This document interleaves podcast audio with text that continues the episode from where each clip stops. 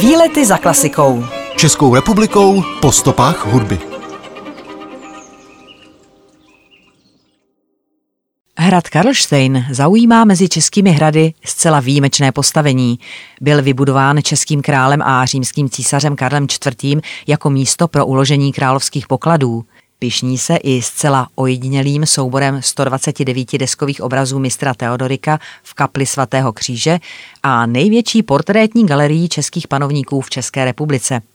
Hrad též proslavila vrchlického veselohra Noc na Karlštejně, na jejíž náměty byl v roce 1973 natočen stejnojmenný hudební film.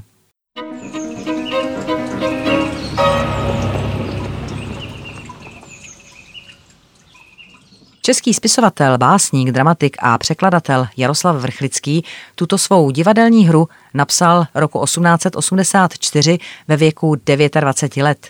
Úsměvná divadelní veselohra na historické téma, která se odehrává během jedné noci na hradu Karlštejn, kam císař Karel IV. Zakázal přístup ženám, byla poprvé uvedena 28. května 1884 v Národním divadle v Praze.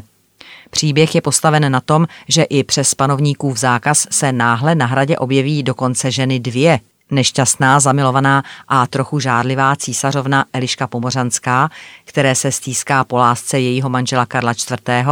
A neteř purkrabího Alena, která se vsadila se svým otcem, že stráví jednu noc na hradě. Navíc na hrad ve stejnou dobu dorazí i dva nezvaní hosté, ciperský král Petr a bavorský vévoda Štěpán. Zápletka, podle níž na hrad nesměly vstoupit ženy, je ovšem pouhou legendou. Listina z roku 1357, která Vrchlického pravděpodobně inspirovala, pouze uvádí: zakazujeme, aby ve věži hradu Karlštejna, v níž se nachází kaple, bylo dovoleno komukoli s nějakou ženou, byť by to byla i zákonitá manželka, spáti nebo ležeti. Jediné omezení se tedy týkalo posvátné kaple svatého kříže, jinak byl hrad ženám přístupný. Vrchlického komedie byla už od doby svého vzniku krom kamenných divadel pravidelně hrána na letní scéně pod širým nebem přímo na nádvoří hradu Karlštejna a vystupovali v ní herci z Pražského národního divadla. V roce 1956 byla též natočena v Československém rozhlase a později byla vydána i na gramofonových deskách.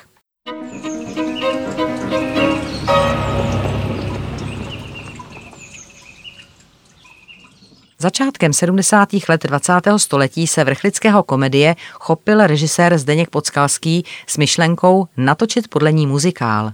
Sám si napsal scénář a ke spolupráci přizval tehdy začínající umělce, hudebního skladatele Karla Svobodu a textaře Jiřího Steidla. V roce 1973 tedy vznikl film, který je možno bez přehánění označit za kultovní. Do jeho obsazení ovšem zasáhla normalizace. Nesměl se v něm objevit Jan Verich, který měl hrát purkrabího, ani Jiřina Jirásková, která měla stvárnit roli paní Ovky, hofmistrině císařovny Elišky. Film byl posledním snímkem, ve kterém hrál Jaroslav Marvan a objevili se v něm oblíbení herci Vlastimil Brodský, Jana Brejchová, Valdemar Matuška, Miloš Kopecký či Karel Heger. Diváckou atraktivnost zaručují i dnes již zlidovělé písně s melodiemi Karla Svobody v podání například Valdemara Matušky a Heleny Vondráčkové.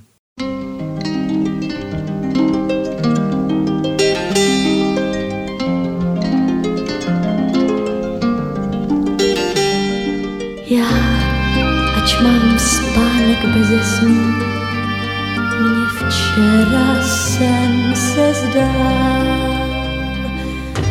i když dávno nejsem s ním, mě navštívil sám král. Řekl, lásko má, já stůňu, svoji víru já jen dál. Kvůli vám se vzdávám trůnu, klenotů i katedrál.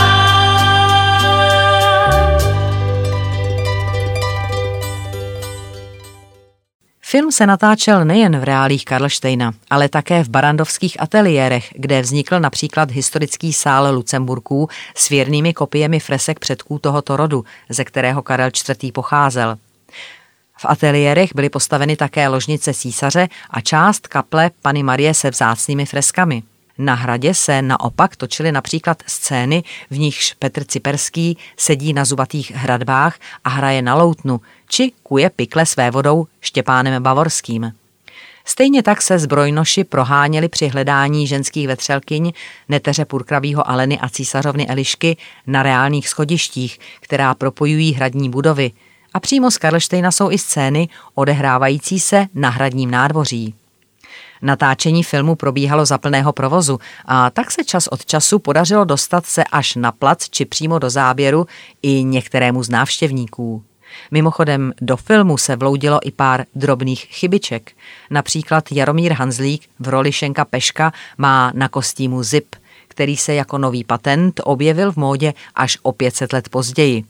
Na Karlštejně se myhne v záběru hromosvod a v úvodních titulcích projede v pozadí muž na kole.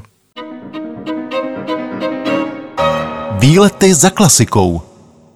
Hrad Karlštejn ve stejnojmenné městysi Karlštejn v okrese Beroun uprostřed chráněné krajinné oblasti Český kras byl založen roku 1348 jako soukromé reprezentační sídlo římského císaře a českého krále Karla IV.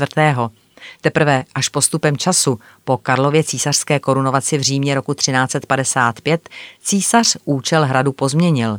Rozhodl se jej užívat jako klenotnici, prostor pro uchovávání říšských korunovačních klenotů, které do té doby byly přechovávány v katedrále sv. Víta v Praze, a souboru svatých ostatků. Na dostavbu hradu i výzdobu interiérů, především hradních kaplí, sám osobně dohlížel. Stavba byla dokončena v roce 1365, kdy byla vysvěcena kaple sv. Kříže ve Velké věži. České korunovační klenoty pak byly na Karlštejn převezeny na počátku husitských válek a s krátkými přestávkami zde zůstaly uloženy téměř 200 let. Stavebně byl hrad po roce 1480 upraven pozdně goticky, v poslední čtvrtině 16. století, potom renesančně. Dnešní vzhled hrad získal při poslední stavební úpravě z konce 19. století. Velmi působivé je zachované stupňovité uspořádání jednotlivých hradních budov. Od nejníže položených provozních částí předhradí, studniční věže a purkrabského paláce pokračuje stavba majestátním pětipodlažním císařským palácem, nad nímž se tyčí Mariánská věž. Na nejvyšším místě skalního ostrohu stavba hradu vrcholí monumentální 60 metrů vysokou velkou věží a systémem mohutného opevnění. Zajímavostmi hradu jsou zcela ojedinělá původní nástěnná výzdoba ze 14. století. Soubor 129 deskových obrazů mistra Teodorika v kapli sv. Kříže, největší na světě, největší portrétní galerie českých panovníků v České republice, vystavená replika svatovické koruny českých králů či unikátní hradní studna. Výlety za klasikou. Českou republikou po stopách hudby.